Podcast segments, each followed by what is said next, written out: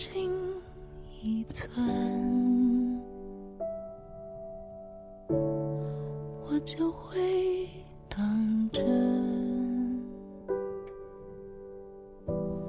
离心力与你。Hello，各位听众，您现在收听的是 FM 幺零六点九路人电台。男孩的复数是 gay，很感谢各位听众在深夜聆听路人的电台。如果你喜欢路人电台，请把它推荐给你的好基友们。如果你想跟路人有进一步的互动，可以关注路人的微信公众号。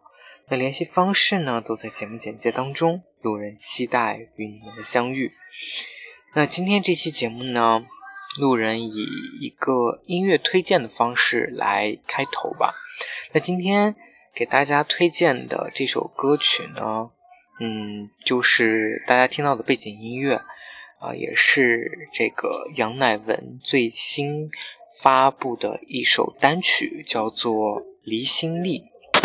嗯，初听到这首歌的时候，我这首歌的画面呢，是来自于一个天文名词，叫做洛希极限。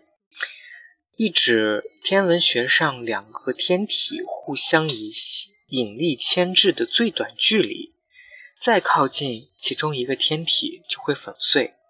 这首《离心力》呢，就是这样安静却又巨大的一首歌。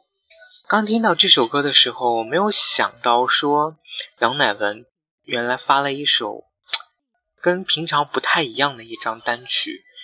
呃，听下来的感觉，我认为这种风格可能，呃，更偏向于哈什一点，啊、呃，就是跟他之前跟哈什的那种原来的风格很像，所以这首歌其实让我还觉得蛮特别的。看了一下这首歌大概的一个简介，那它的作词人呢是葛大为，也是非常有名的一个金牌词人啊。那其实葛大为也为这。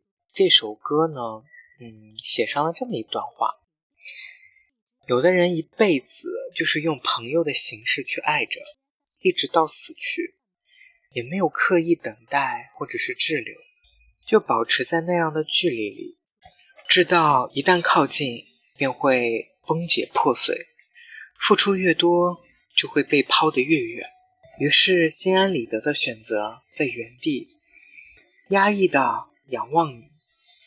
但不确定你是否也同样仰望着。也好，你的生命里没有我，我也就不会消失吧。其实我相信，在爱情当中有这样的一种状态，就是洛希现象。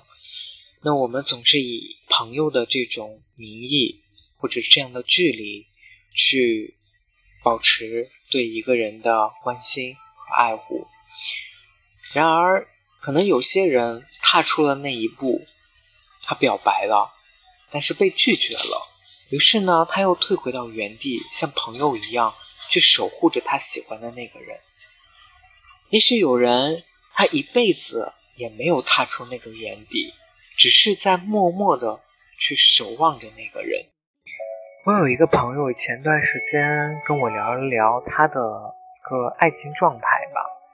他现在虽然是处于单身，但其实他心里是有喜欢的人的，而且喜欢那个人已经喜欢了很久的。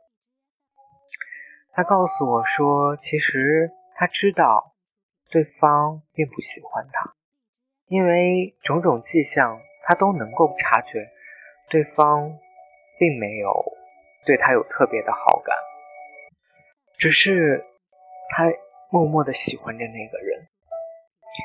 有一次，他说那个人生病了，他没有单独发给我朋友这个消息，说他生病了，而是在他们共有的一个群里面说他最近生病了。然后我的朋友就私底下去找他聊天，问他身体的状况怎么样，问他需不需要去医院看病，如果需要的话，他可以去请假。带他去医院看病，那当然对方应该是拒绝了他，但是我能够感受到，以这样朋友的一种身份去关心一个自己喜欢的人，其实是一件，呃，让我看着看起来会觉得有一点心酸的故事。然后又过了几天，我这个朋友 恰巧他生病了，嗯，于是他在朋友圈就是更新了一条状态，就说他生病了。